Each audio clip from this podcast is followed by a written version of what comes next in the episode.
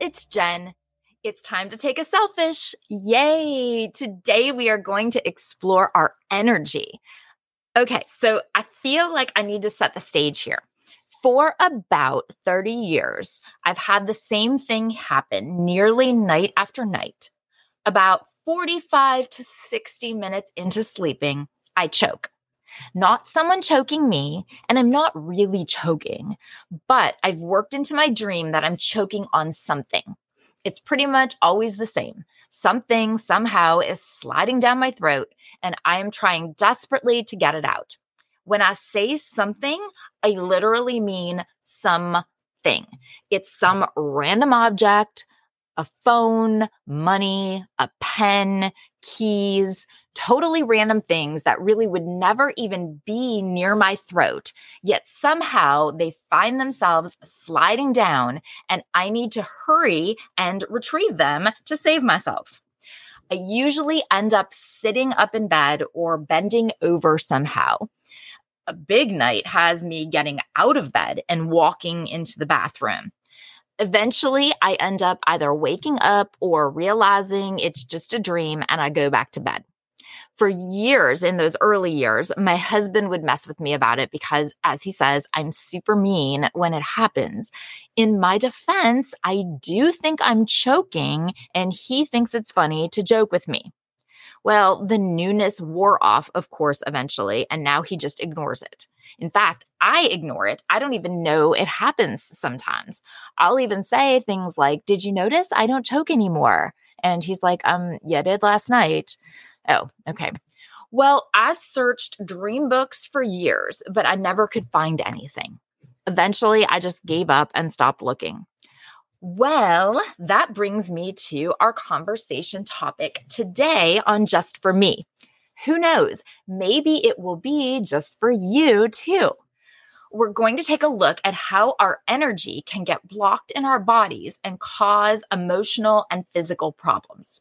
So, we're going to take a selfish and spend less than 10 minutes in a yoga practice that can unblock the energy and get our bodies feeling so very much better. As you know, I've practiced yoga and meditation for years. I'm a very strong believer in the practices intentionality, manifestation, energy, all of it. Funnily enough, it was only recently that I made this connection. In our bodies, we have energy centers called our chakras. In Sanskrit, chakra means wheel, and they intend our chakras to mean wheels of spinning energy in our bodies that each correspond to certain nerve bundles and our major organs.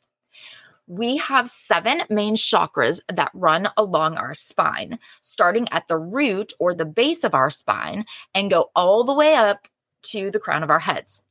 The idea is that energy needs to flow smoothly through all of these chakras for our bodies to function at their very best.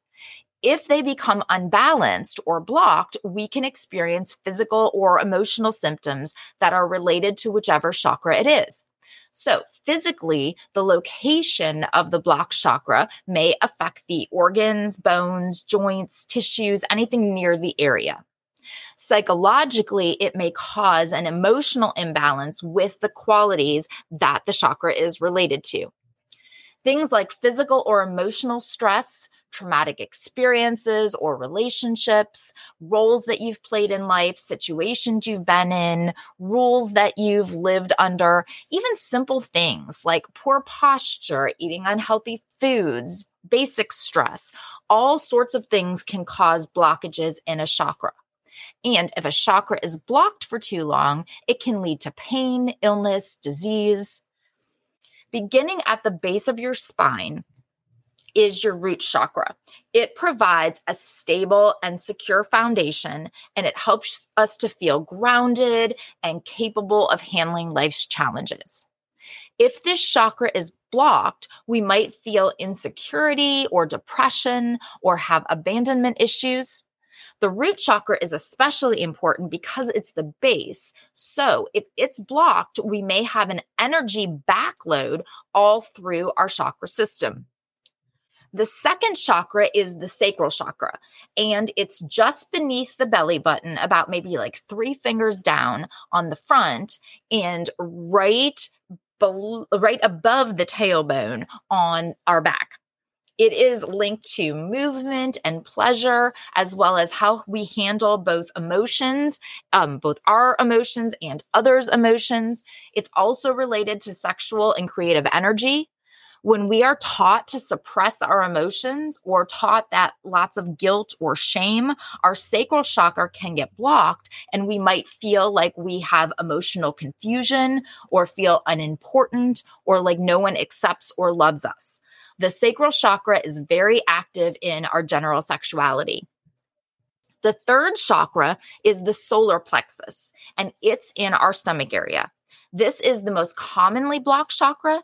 It's responsible for our confidence, self esteem, energy, and feeling in control of our life. A blocked solar plexus chakra might make us feel weak, tired, or lethargic. We might also have control issues, like needing to obsessively control others or feeling like we have no control over our life.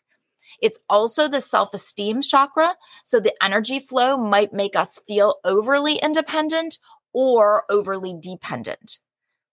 Physically, the solar plexus is associated with digestive function. The fourth chakra is the heart chakra, and it's in the center of our chest near your heart. It is, of course, the chakra related to our ability to love and to show compassion. A blocked heart chakra can be related to per- poor circulation or heart, lung, breathing issues. Emotionally, it can lead to loneliness, social anxiety, and an inability to show compassion to others. The fifth chakra is the throat chakra. And of course, it is located in our throats. It controls our ability to express ourselves, find our voice, and communicate. A blocked throat chakra can manifest itself in things like a sore throat or neck, but also in the hesitance or inability to express ourselves, fearing ridicule and judgment. So, being a people pleaser. Or it can manifest in being misunderstood often. It can manifest in an inability to realize our truth in the world. The sixth chakra is our third eye chakra. It's located between our eyes. It's the chakra responsible for our intuition, for those gut feelings that don't actually come from anywhere near our gut. When our third eye chakra is blocked, we lose our sense of direction in life and can become stagnant. This energy center governs the pituitary gland and the neurological functioning. So it impacts fighting infection, regulating sleep, and metabolic function. And by location, you may also get migraines, sinusitis, and have poor vision. In the seventh chakra is our crown chakra. It's located at the top of our heads. It controls our life's purpose and represents our spiritual connection to ourselves, to others, and to the universe. A blocked crown chakra might lead to confusion, poor mental functioning, a lack of focus, to migraines. Okay, so from what y'all know about me, can you puzzle together why I've started obsessively studying chakras again? Well, I am a people pleaser, maybe a slightly recovering people pleaser. I am super hesitant to express myself, typically because I worry about what others think. But really, yes, I guess you could say it's because I worry about being judged. I'm cautious about showing any weakness. I have made a lot of decisions in my life based on what others think or what others want, and not nearly enough based on my own inner truths, if I'm being honest. Figured it out yet? Well, I happened to stumble upon an article that led me to connect the dots after like nearly 30 years. One way that a blocked throat chakra manifests itself is in dreams of choking on objects. What? Yes. Apparently, I am actually choking on my unexpressed feelings. Wow, right? Ding, ding, ding. Finally, we have a winner funnily enough, I often, since childhood, seem to have a sore throat without any sickness. Crazy, right? And I have been drawn to a life of studying communication.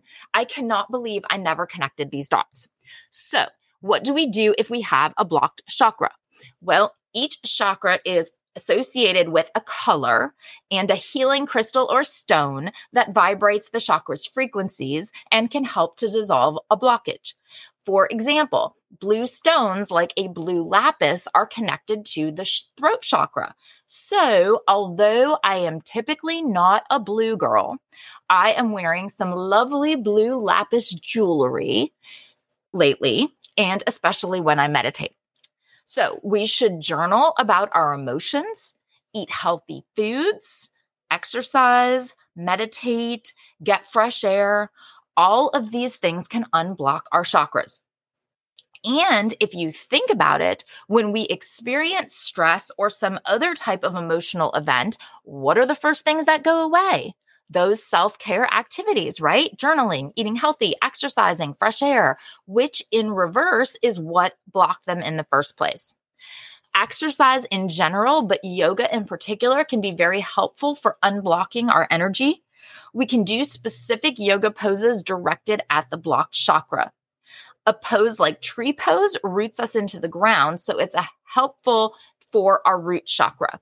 Boat pose, which most of us do for our core strength, surprise, it's also good for the chakra located right there in our core, our solar plexus chakra. Recently, my re-interest in my energy flow and chakra alignment have led me to a yoga pose sequence that I've just started incorporating daily. I do each pose for about a minute, but the whole sequence takes less than 10 minutes, and I don't need to freeze time for 10 minutes, at least most days.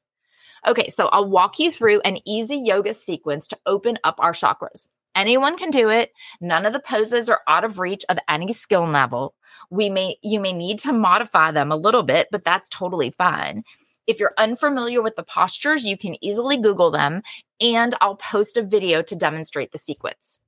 So I start off in mountain pose, just standing, strong, tall, getting my posture right, rooting into the ground. And then I move into tree pose, which is then rooting on one leg while the other foot is placed somewhere, not the knee, but somewhere on the interior of that rooted leg. This helps us with our root chakra. Then I change over to the other foot to root that leg into the ground, balancing on that foot and bring the other foot onto the interior of the now standing leg. Then I move into goddess pose for my sacral chakra. Goddess pose is a very deep squat. Then I transition down onto the ground and I move into boat pose, which is balancing on our tailbones, bringing our legs up and our body kind of like that, almost like a V shape boat pose for our solar plexus chakra. Now, these next few poses are excellent because they open all the way our solar plexus chakra, our heart chakra, and then moving into our throat chakra. So they're kind of a lot of bang for our buck there. All right. So going into camel pose, which is on the knee, in you're up on your knees and reaching back towards your heels. You may need blocks if you can't get there all the way. Now, interestingly, camel has always been one that I have struggled a bit with, with bending my, um, lifting my chin up and bending my head backwards. And so that probably is part of my throat chakra blockage. And then from camel pose, I I transition down onto the floor, lift up my hips into a bridge pose. Bridge is good because anytime that you have your heart and your throat above your head, you're opening your heart and your throat chakras. Then I lower my hips down onto the ground and then lift my hips and legs up into a shoulder stand. Now, shoulder stand compresses the front of your throat, which then would in turn open up the back of your neck and the back of your throat chakra. If you feel advanced enough and you want to then drop your legs down over your shoulders into a plow pose, that's a bit deeper opening of the back of your throat chakra. Then I bring my legs down to the ground and slowly roll up. That's also good to strengthen your core area, which is again your solar plexus chakra. Now, coming, I come into a forward fold, but it's not like a forward fold just towards reach towards your toes. Instead, I do a supported forward fold, which I use blocks to come up to press onto my third eye, which stimulates the third eye chakra. Finally, I end up down on the ground in a shavasana or a corpse pose, which is for my crown chakra. Now, if you are comfortable in your space and with the postures, I, you can close your eyes. I've been trying to do that throughout the practice because that will lend itself for greater stimulation of the third eye chakra because you can't see and be distracted by any visual cues. So instead, you're relying more on your intuition. So here's 10 minutes just for me. If you have a regular yoga practice already, great. It's a wonderful targeted expansion for it that you can kind of tack on some point during the day. If you don't, not only can you make sure that your energy starts moving smoothly, but this is a nice little intro or re intro into a yoga practice. Obviously, there are so many more postures that you can do to open up each, and you might have fun discovering them and this new facet of you. Thanks for listening. Reach out to me on socials on Instagram and TikTok. I'm at Reframing Me and on Facebook at Reframing Me, or especially by joining the Reframing Me, a podcast community Facebook group. Look on each, I'll share a video of the chakra practice. If there's a just for me idea you'd like to explore, email me, jen at reframing me.com. Until next time, be well, communicate, and let that energy flow.